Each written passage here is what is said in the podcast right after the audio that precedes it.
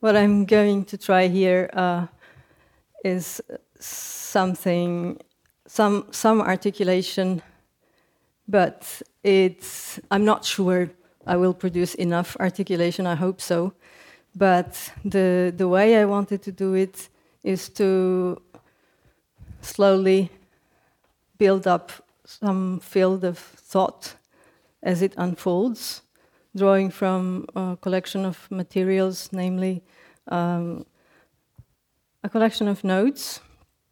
And then what I did to prepare this was some kind of an archaeology of my notes and annotate the notes.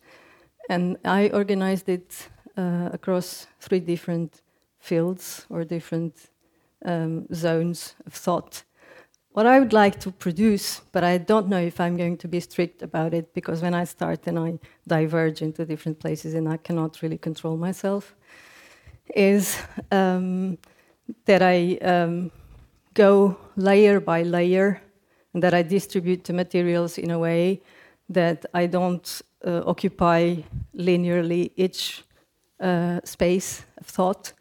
You could al also call them um, chapters if this was a book, but it's not.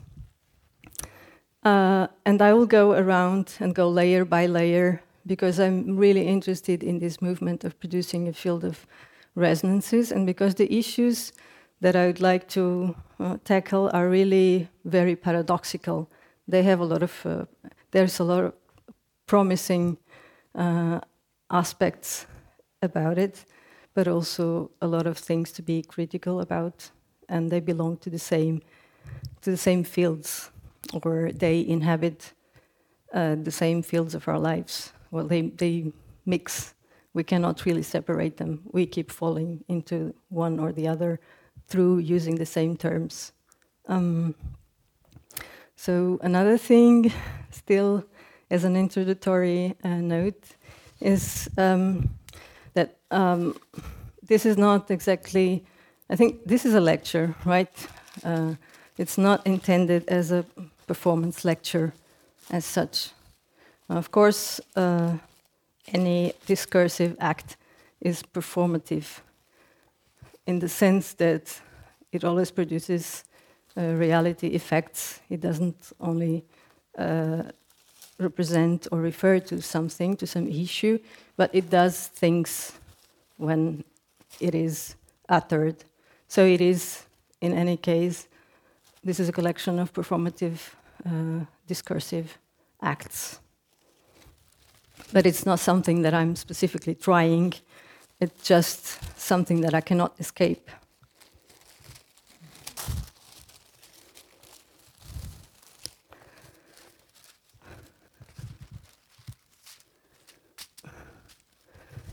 So this is one of the fields.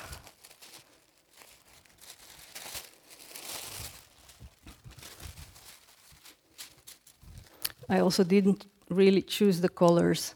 It was just the paper that I had left from last Christmas. and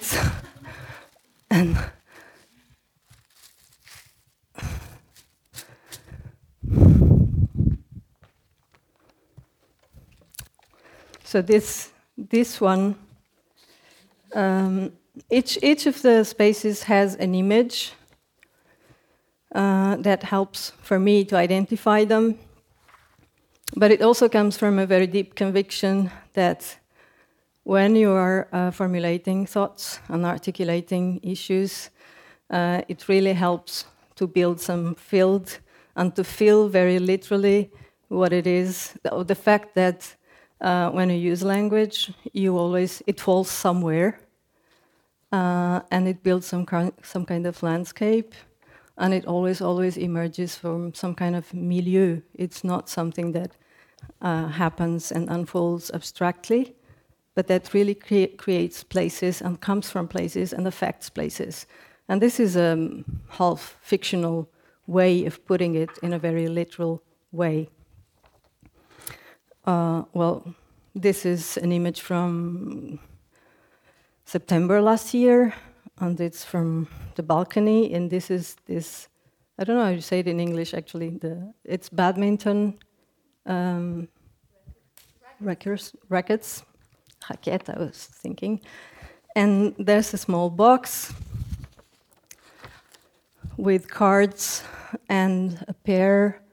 So it's a mix of organic things with a, with inanimate matters, and also this for me um, the boxes as containers of materials uh, also work as some kind of uh, assisting, assisting uh, dispositives because they contain things that can help me glue things and connect things to other things, really threads, these kind of things. Um, and the badminton is, for me, one image of this tangle and also dialogue uh, or discourse as, uh, as it is, if we think etymologically, as really this, uh, what it is, a movement from one place to the other, right? Um, so uh, it also has a name. Originally, it was a, a, a, French title, which is a bit difficult to translate, and it's called Poireauté entre boîtes. It's hang out, no, not hang out, hang about, hang around uh, my boxes, the boxes where I uh, keep these materials that help me think. Um,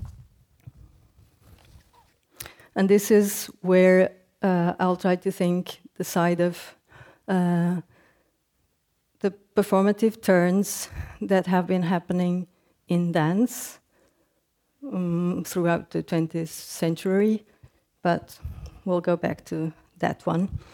Um, this one is of another kind. It will be here and it's some kind of uh, storytelling uh, um, dispositive. Um, and the image is from the botanic garden, uh, from the tropical botanic garden in Lisbon. And there's this statue of a dog turning the face. And this is a rubber tree.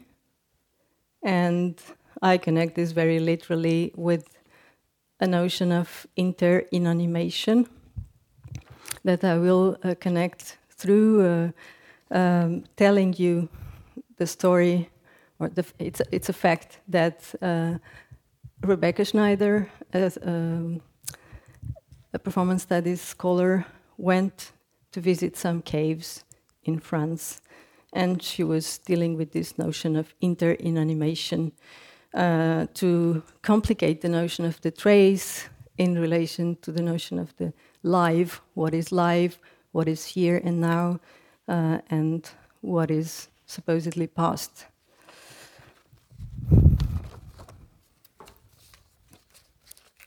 And it's a whole system or thought about call and response, and you can start imagining right away from as a way uh, of connecting well this tangle between uh, past and present or how uh, what it is to think the the past in the present uh, what kind of performance is that and what it does to history making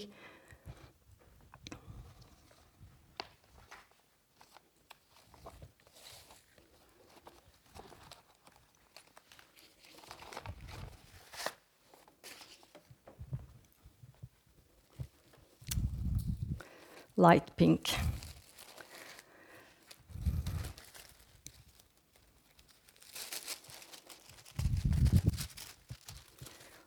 This is the most complicated one for me.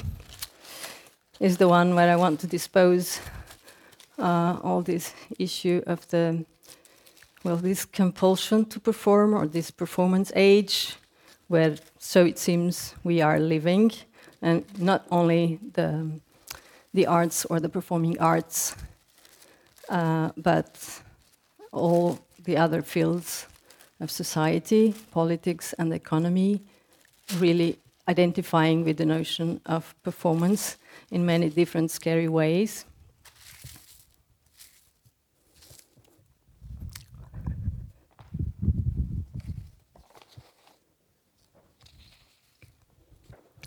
There's also an image this is a tiger about to jump.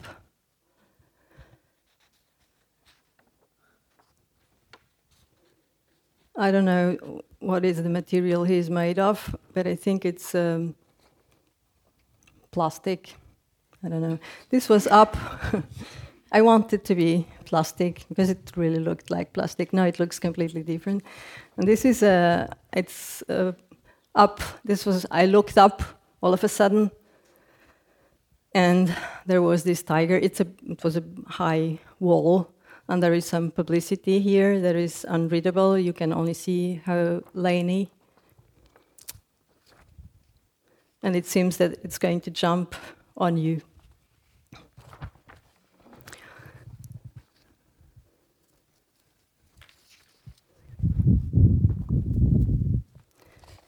Now, just a small reminder that this, whatever I propose here, on whatever we may discuss about. Well, for me, it will always remain. Uh, this is a global geography of a given brain. It's a bit of a complicated formulation that sounded better in French. It's, it's from Géographie mondiale d'un cerveau donné. It's from um, a French director, film director, Michel Gondry. And I took this from one Air France magazine. Well, sometimes they have really interesting uh, interviews. And he, was, he had a system of mapping his own brain and he imagined it, and he imagines it always as something that, of course, it's something situated and local and singular and personal, but of course, it is always in connection with um, with some larger history, right? So it is. You can say it is as large as a global brain, each of us, but uh, it's always situated. this is in the middle.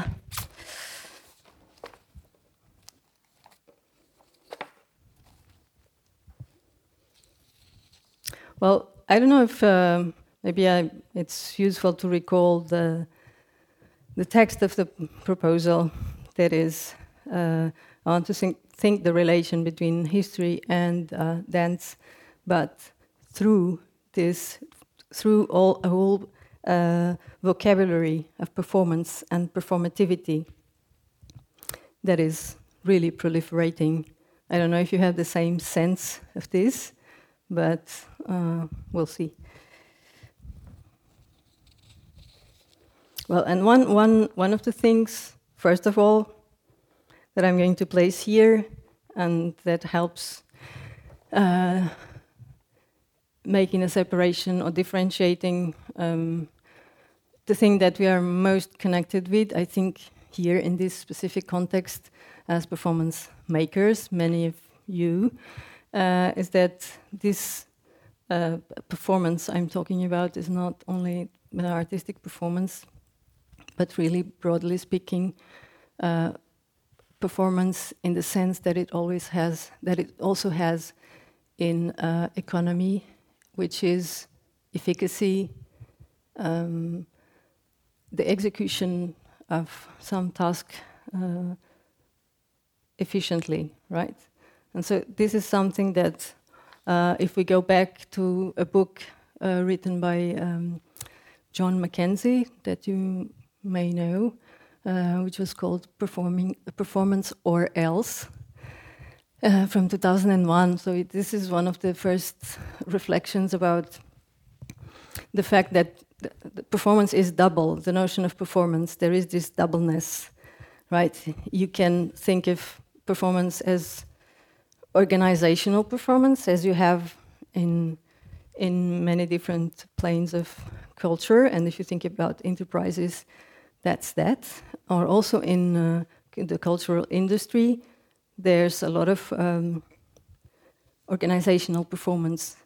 And then also cultural performances, the things that we do every day because we learn how to do them And that's a performance level that we do constantly in the most simple things that we do. So, this doubleness of, of performance referring to another doubleness, which is the conjunction in performance of repetition and transformation. Something about some beforeness, something that you already incorporated, sometimes consciously, many times not consciously, and then uh, you do it again and again. And that's the performativity of that uh, general performance of the everyday. Uh, so, going back to the doubleness of performance. Uh, so, and then there's artistic performance. Uh, so that's why the, the notion is um, tricky and lovely, and uh, it's something really to think about right now. Because if you think of the old form of reasoning, the dominant form of reasoning of the uh, current neoliberalism, well, if this was a movie, I think the, the, the main character would be really the self performing subject that we, we are constantly um, um, incited to perform ourselves the best that we can. Um, I don't know if you feel this as well, but I see it everywhere. This kind of um, of course, I'm drawing from this book from André Lepecki by André Lepecki. Uh, And it also, this is something that also got very much in my body um, as uh, from a, an ad, publicity ad that I was confronted with in the public space, and with um, subway uh, turn tile to get in, I had to touch that ad that was glued there, and that said endures with trust. So, and this is something that really uh, gives me some kind of itching and some irritation and some confusion because I think, well, in my field of uh, activity, uh, when it comes to knowledge production, uh, we keep asserting and reminding one another okay, this is whatever knowledge that we are uh, composing, it's, it's a doing. It should stay in this state of making and never become really uh, given knowledge. And a lot of uh, contexts in performance also where people are really very concerned about keeping things at the state of this is a doing. We are not going to the step of uh, having a finished object, right? And so this is really confusing that this, this accent, this, uh, no, I say, no, you don't say accent, this underlining the fact, the doing itself has become, his, has been appropriated by uh, the work market. Because this is, this is really, uh, this is an ad of um, advertisement platform for freelance workers that are paid five dollars if they uh, they show a video of something that they invented or transformed into business. And um, well, I have the ad. It's just one minute fifty. I think you don't really need to, to see the images. Uh, just hearing the, the kind of things that they say uh, can be interesting.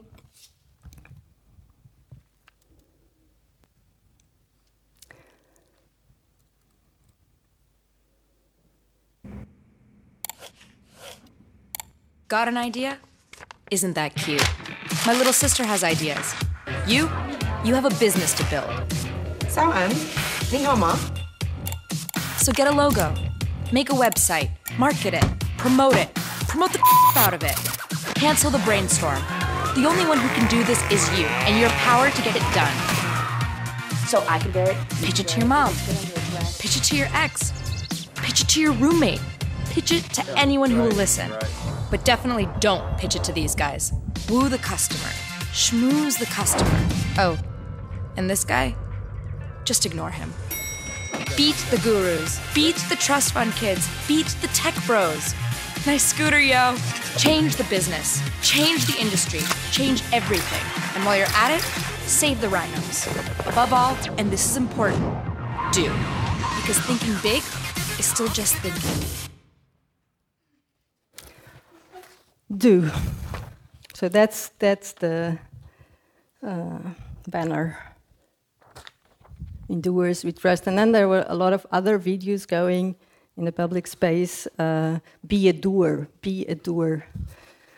Um, and then I found there was um, an article in the New Yorker um, that was, of course, criticizing this ad. And the title is The Gig Economy. So there's really a gig economy going. Okay, this is the United States, of course, but what's happening there in a uh, in a already caricatural way is ongoing in Europe as well, uh, just not so shamelessly uh, announced everywhere. And then one of the one of the ads uh, that is also uh, hanging at the uh, subway station says it's a woman looking really cool, and that says, "You eat coffee for lunch. You follow through on. You follow through on. You follow. You follow through on. You follow through on your follow through. sleep deprivation. Sleep deprivation is your drug of choice. You might be a doer." So that's the kind of person you. So be happy. Um, and then in another video, a female voiceover urges doers to always be available, to think about beating the trust fund kids, and to pitch themselves to everyone they see, including their dentist. I think this, that was something that uh, was there, and that we were talking about with uh, Moa this at breakfast. So this is the jargon through which the essentially cannibalistic nature of the gig economy is dressed up as aesthetic, is becoming an aesthetic.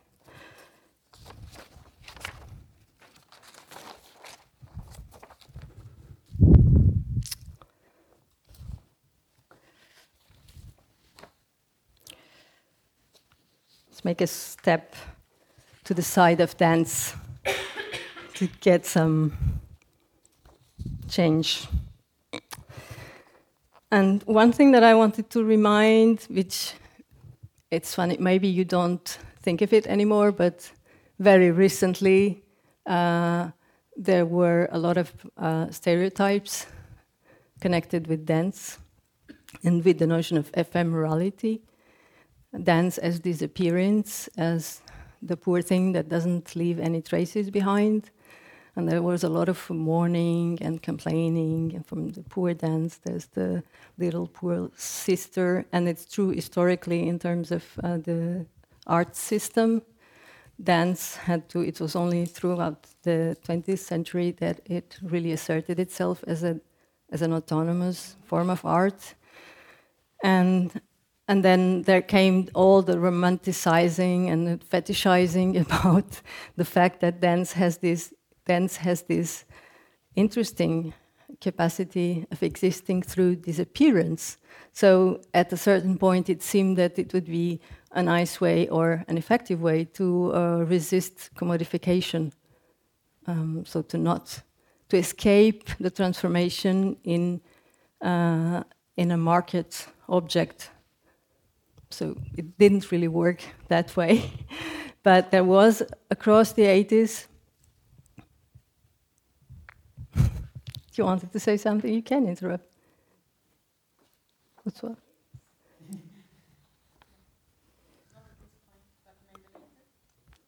Oh, that it comes. It's it comes from a long way. I'm just focusing on the 80s to situate in a um, not so far and not so close, but also because, of course, I'm uh, looking at this from the perspective of performance studies, and there was this um, point of reference to think performance and the dance performance and other artistic performances as um, ephemeral, and that was it was so strong as a concept to define the field that there were some scholars from other departments making jokes about the Department of Performance Studies uh, that it should they should rename the, the department into Department of Ephemerality. That's why I was talking about the 80s because throughout the 80s it intensified, and then towards the end of the 90s and later there were there was strong critique uh, complexifying the, this notion of disappearance because there is no dance without infrastructures and cultural infrastructures. If we think about uh, festivals and so on, it's uh, structures that are generated by uh, by dance, right? So there's a lot of other dispositives, very palpable, that co-compose dance. Um, and even if, in terms of uh, presentation format, there is a time limit, of course, the bodies go around and talk, and there are a lot of traces. Um, yeah, but this this has so th- there has been a paradigm shift uh, that we can really very clearly point to. Uh, if we hadn't anything else, we could just use our mailboxes as a symptom symptomatologist or something, because the the names of the events that get announced and that you receive are, uh, for example, with accent in the afterlives of dance and not so much in the moment of where it happens and disappears, supposedly, but in um, its afterlives. Well, sometimes I print these kind of things there was this afterlives, the persistence of performance. So it's not the disappearance of performance anymore, it's the persistence of, of performance. And this, I think, well, this residency and the symposium that you organized is part of this move towards a renewed interest in history and archives in dance. And it's something that also produced, or at least co produced, also a performative shift in the way that archive practices have now to understand themselves, although there is still the, the dominant way going on as well. It will never disappear. But there are uh, different ways of conceiving of the archive now as really utterly performative. And it's as Rebecca Schneider says, it's been the deepest secret of the archive is that it actually has a performative basis. Uh, so the thing is that politically, um, it's still very much about, uh, it's not about disappearance or not disappearance, or presence or absence. it's really about location, about being. Um, being given a location, certain remains are giving uh, the right to remain officially uh, to be validated as official history. So that's the difference. It's really a matter, it's a geographic matter, so to say.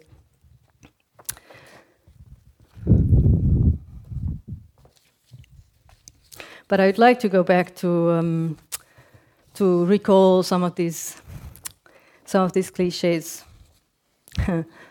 um, that maybe still resonate in something that you know or when you started dancing or because i know that when i started doing research on dance and i wanted to do research on uh, the sensation and the, the percept, perception system in movement and i had a lot of fantasies about dance being the, the, the right place uh, to find the functioning of sensation. Whereas I, once I started to research, of course, I started thinking, no way, it's something that you can find at work in many other activities, and you have to broaden your research.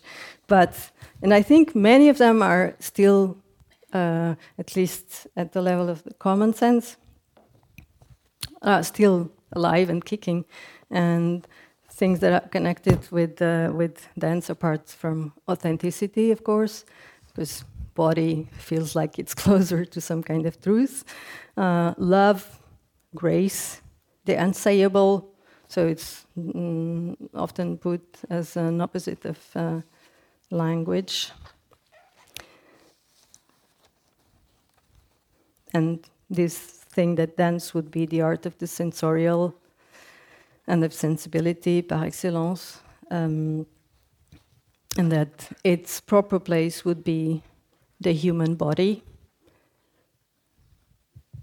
Maybe it's not, not only.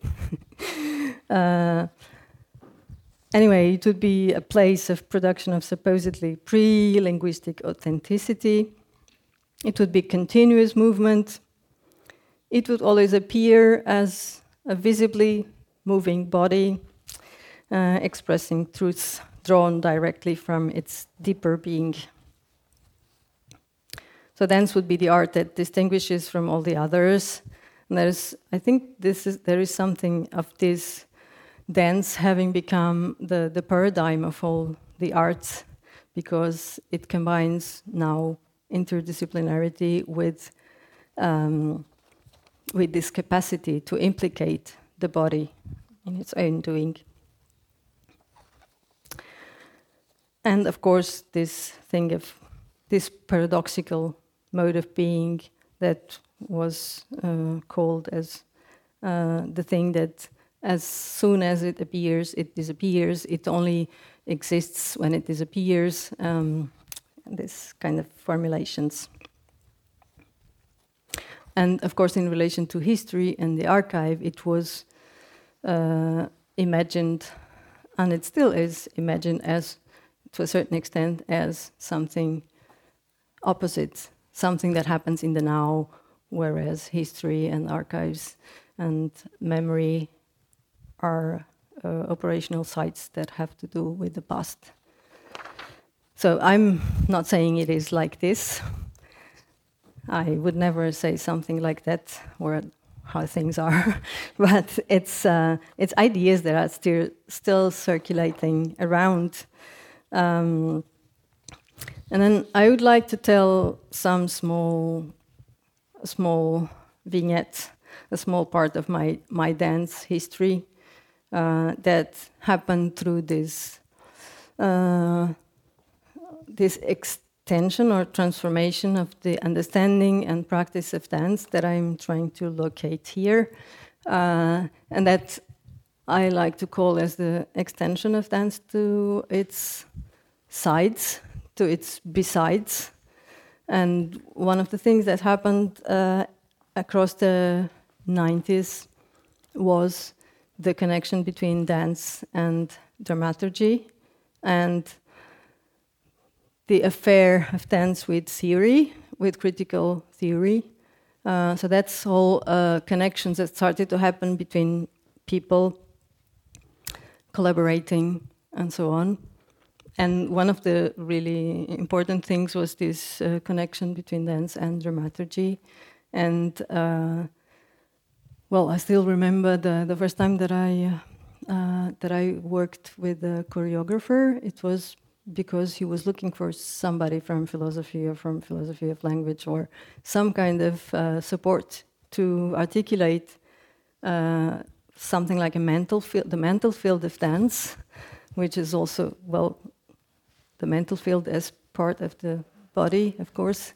Uh, and I remember this call still one of these uh, old telephones, you know, really uh, this the thing.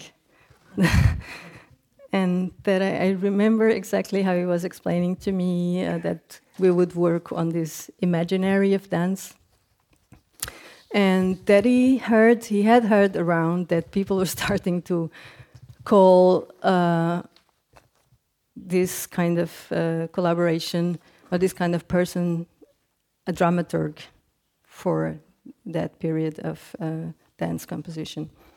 Uh, yeah, I remember. I remember I had no clue about what I was supposed to do, uh, uh, but we could think together.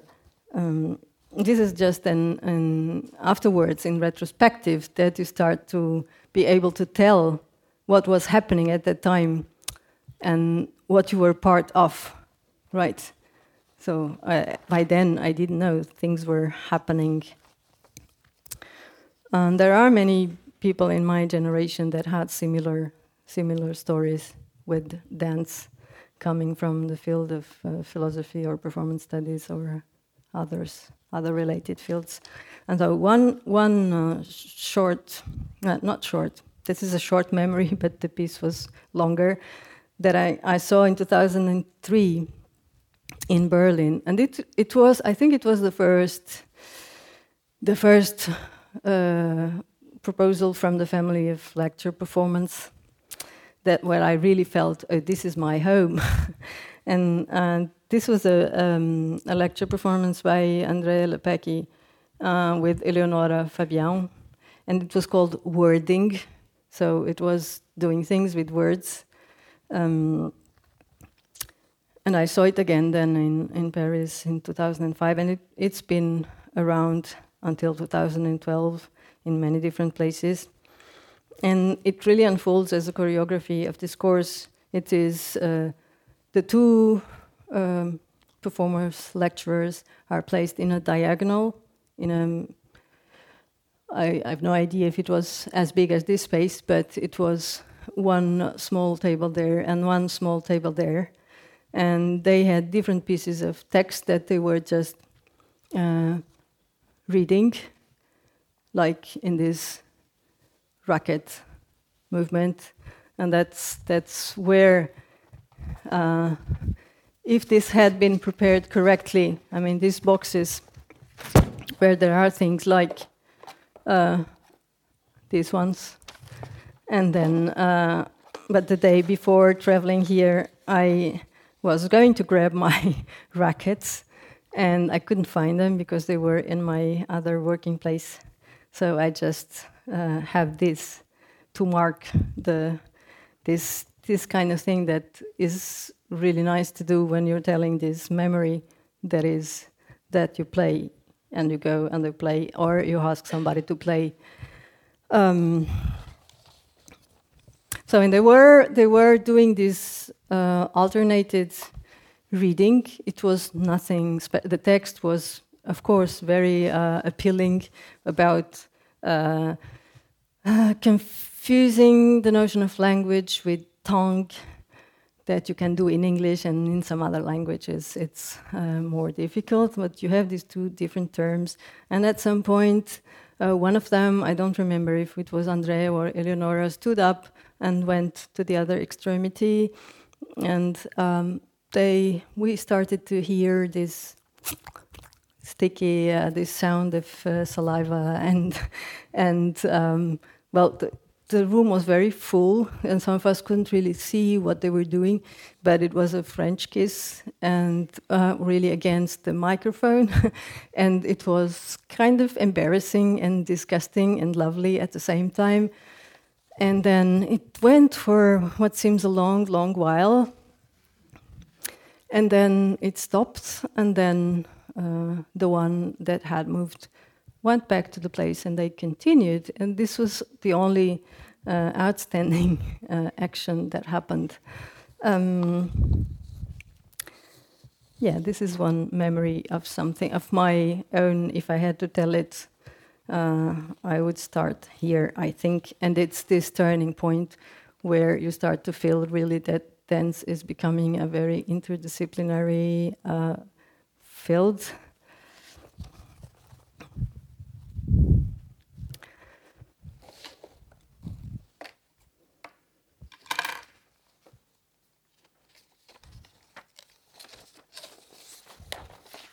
Well, this, this still refers to the ad Doers We Trust. It was one of their sayings get shit done. Don't waste time dreaming or imagining, get it done.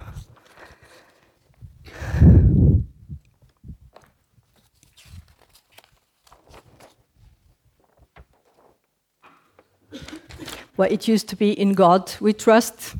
This is another American culture pearl. And th- this is actually a, an artwork by Rirkrit Tiravanija. I don't know how to read his name, it's always a problem. Maybe you know him. But yeah, fear, it's the soul.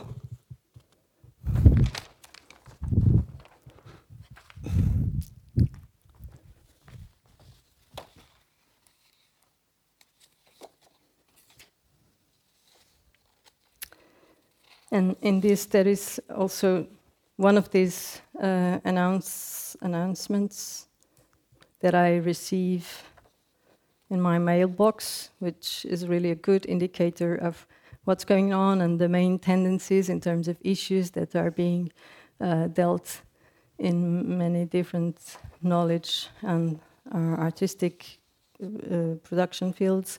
And this is a lecture by Bojana Cvejić that I think many of you know because she has been here. Uh, uh, she has been in Copenhagen um, not very long ago, and she put a lecture together under the title "Aesthetic Individuals Perform in Sensual Capitalism."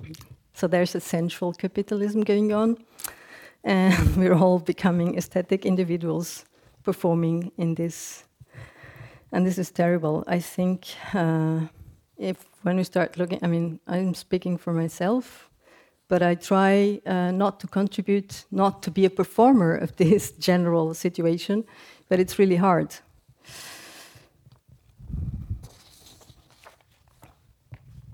So, I think it's time to use the third, the third space.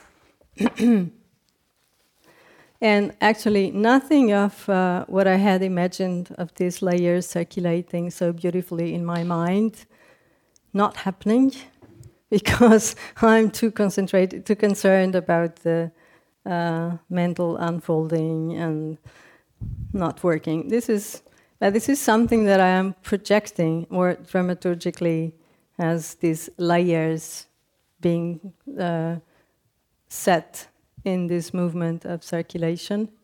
Um, but nothing of what I imagined is happening. So, failed performativity. Um,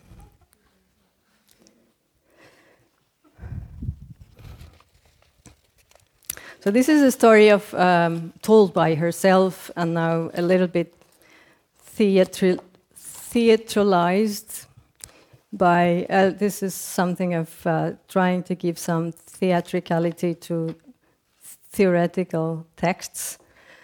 Um, that they can be told in a way that gives them another voice as if somebody was telling something. And well what happened when i read this her description of her travel to the, the caves in France where there are these prehistorical pictures, well, drawings and paintings of hands. Um, and actually, when I read it, I was already in this turning point concerning the notion of the trace, um, because I think like many of you, I grew up thinking of the trace and the remains or the index as evidence of something past. And I was taught that the past existed once and only once. I don't know about you. I no longer think that way, of course. Uh, and I have been asking myself things like are my hands as much a remain as the walls that they may touch. If they are remains, of what are they remains? But it's a possible thread of thinking for me. So, are my hands as past, although they are alive and kicking here? Are they as past as the monuments of this region, for example? And are these walls as live as we bodies, people here. Um, and then one of the questions raised by Rebecca Schneider is what if the footstep is as much a remain as the footprint, or the footprint as live as the foot? Is this imaginable somehow? That a footprint is as alive as the footstep? Could be. Can I be a document? Could I be a document of some kind? Well, now her travel exactly. It was. It took place in 2013. Uh, so Rebecca Schneider made this trip to France, and as she herself reported, she wanted to witness firsthand what is called negative handprints on a prehistoric cave. She wanted to ask about the hand as hail. Hey, how is the gesture? No, it's not this. No. Hey, right? Um, I was not being performative enough, or more performance-like. Well, this it's different.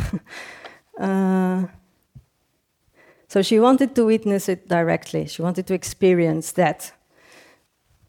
She wanted to ask about the hand as hail and about the duration of the live in the context of the iterable tracks of gesture, repeatable tracks of gesture. Because she, she says, well, gestures are a primary uh, iteration instance Yes, it's, it's something that can only happen through repetition. It comes from something that you've learned, that you've learned. That's how we know how to make gestures. And different cultures may have slightly different gestures, right? So it's something that uh, it's like a choreography. Um, it's iterable techniques, techniques of repetition. Um, so, how can one iteration, that is my hand, my hand reproducing this gesture that is there painted, when I raise it in a hail, how can it be understood in total temporal isolation from subsequent and previous iterations? That is, there is no way we can imagine one gesture uh, in an isolated way. It comes from somewhere and it somehow calls for a response as well. Like this, I mean, this um, trace, painting in the cave, uh, will always call for some response, even if the person watching is not going to do the gesture, but it will perform the gesture mentally, and that's the way it works. And so she says these repetitions necessarily jump. They, they confuse the notion of linear time and the separations between past and present and live and dead. Um, there's a jump in time, jump in space, a jump between bodies, past and present, um, and they all become themselves as gestures in repetition. And actually, repetition is always a transformation. There is no repetition without producing difference, and that's also the the most simple and clear and enlightening definition of performance. That's this combination of repetition and uh, transformation. So, as Rebecca was heading to France, she wondered if I make a Paleolithic hand, and if I say it's a first hand. Let's place, okay, I'm making it. Uh, and I'm saying it's first hand hand.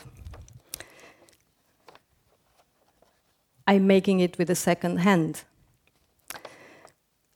What would become first and second? This is getting really, really deli- delirant or delirious or however you call it. Um, and then she asks, Why would I be more alive, more there, in responding to um, or in recognizing the Paleolithic hand, why would I be more alive? Then the first hand is, was, or continues to be actually, it continues to be there, right? um, and it's making me do this hail, be it mentally or physically. And so she says, okay, this is a difficult question. Um, if this hand is casting, say, a gesture into a temporal jump, so it's inviting another, uh, uh, an upcoming hand uh, into a temporal jump. Uh, who's going to legislate when that jump ends or where it lands? If you imagine all the visitors to the cave, and this is a situation that we can imagine in many different kinds of situations where you have a statue or and uh, live visitors.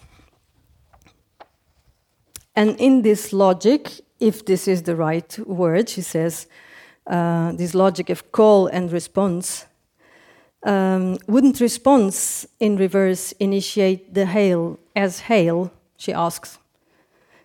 So if I respond, don't I, don't I make it a hail? Am I not transforming it into the thing to be subsequently reiterated? Well, to this point, it starts to be to become really impossible to follow.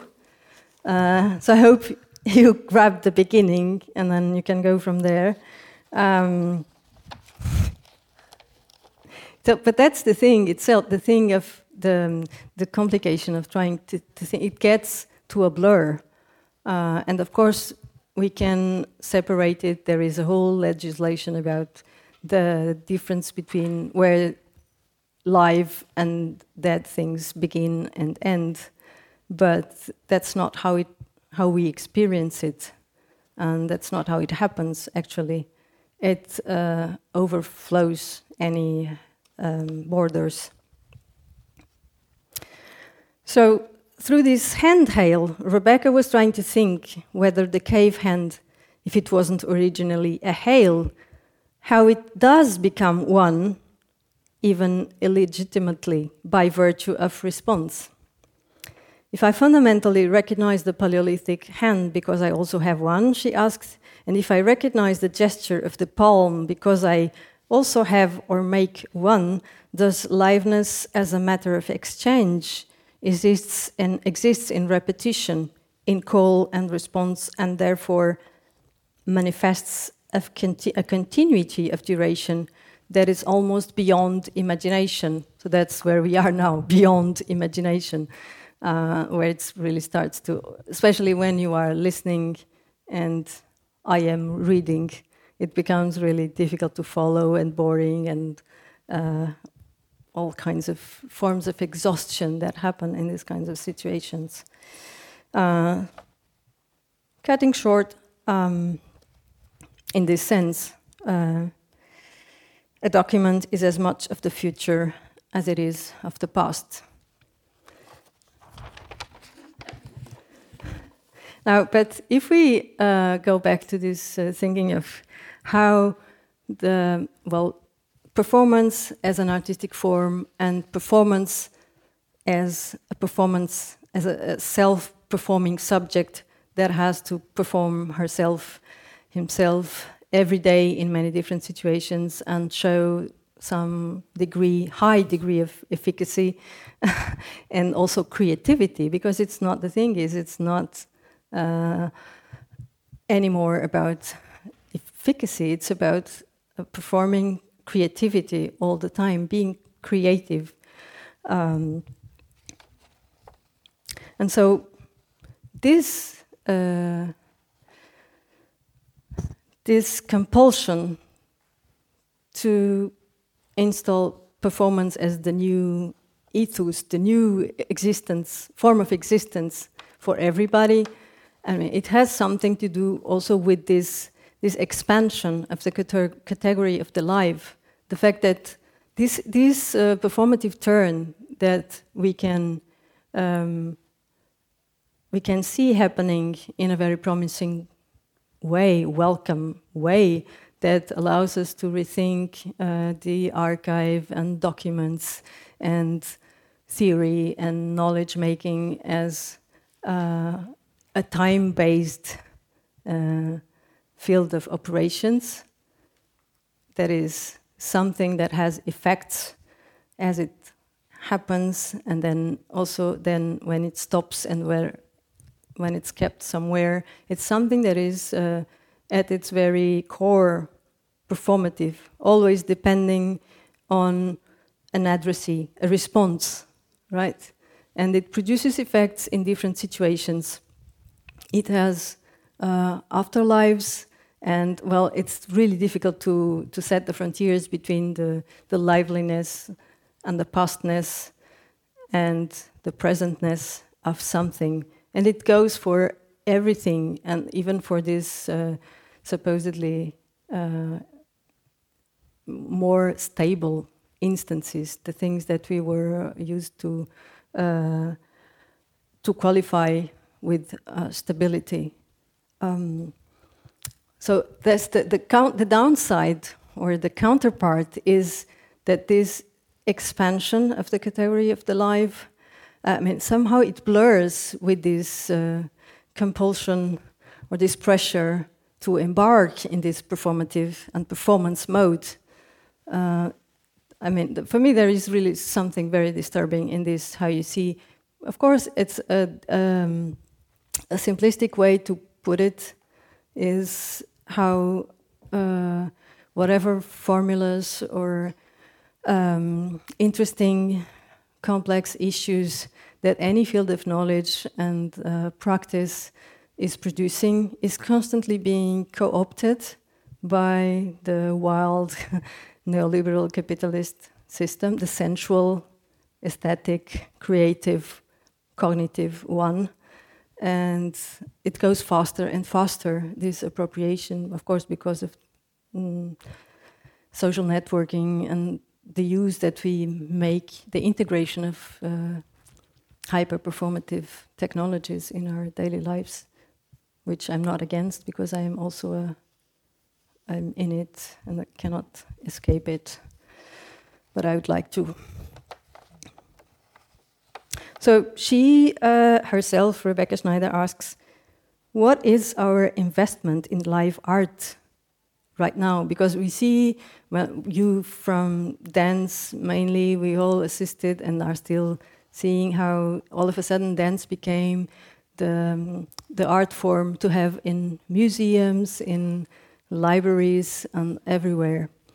And so there's, there's, to a certain extent, really an interesting exchange that obliges also the economy of the museum and of the gallery uh, to rethink their modes because when you uh, when you implicate uh, people bodies uh, you really have to find other economies. But uh, there are really very different situations.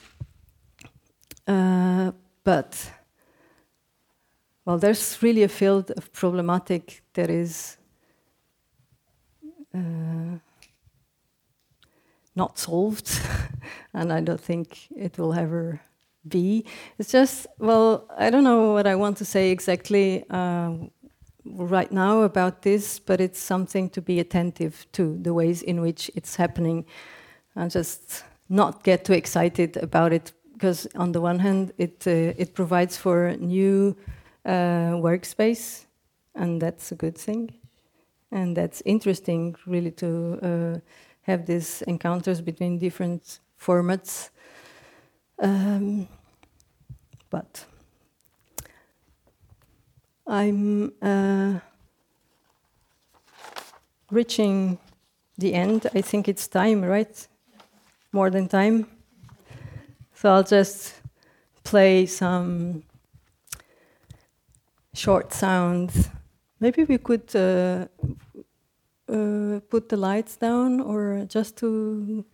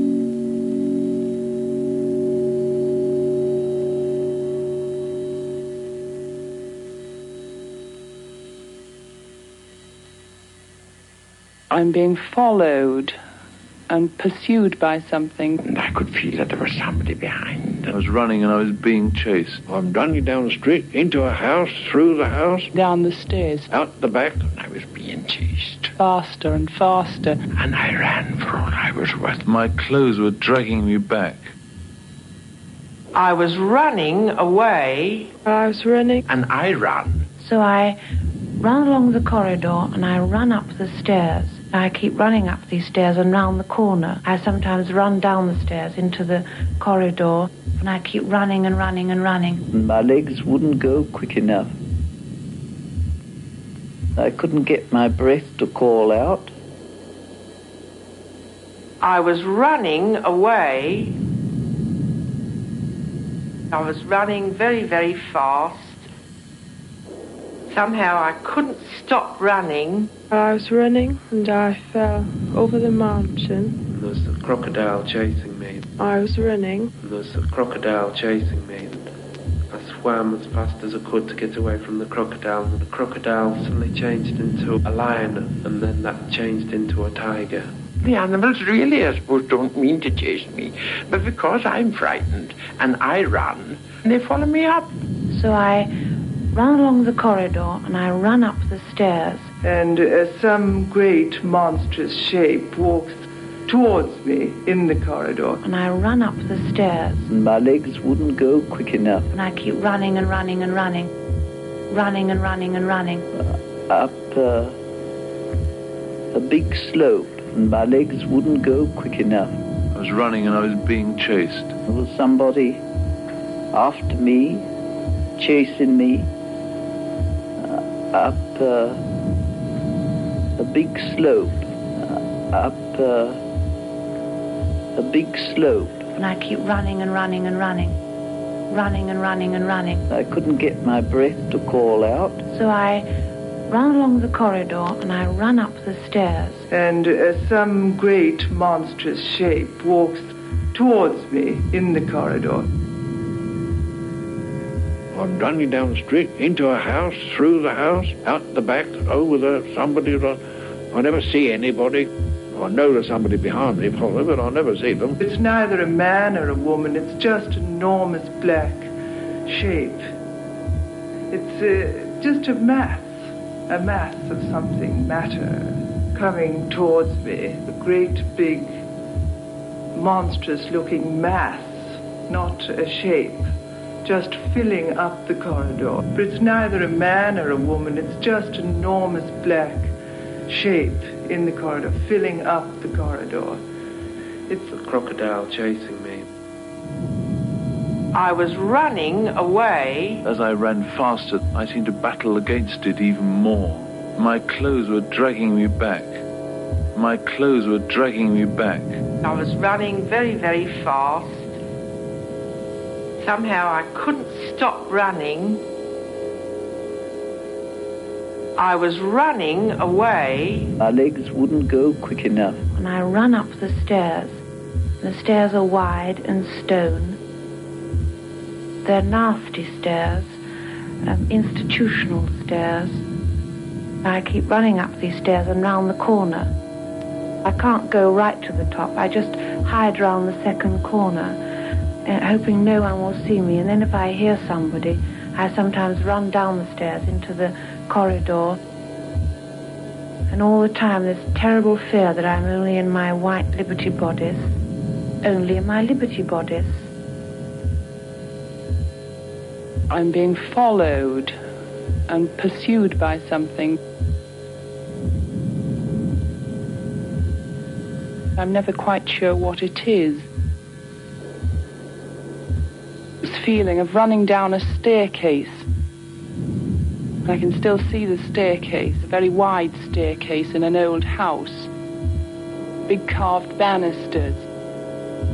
They go down in short flights. At the end of each flight, there's a large stained glass window, and I run down the stairs faster and faster, and the something which is following gets nearer and nearer, and I don't know what it is. I have the feeling that it's something which is about to envelop me in some way. It's just this feeling of being followed and pursued.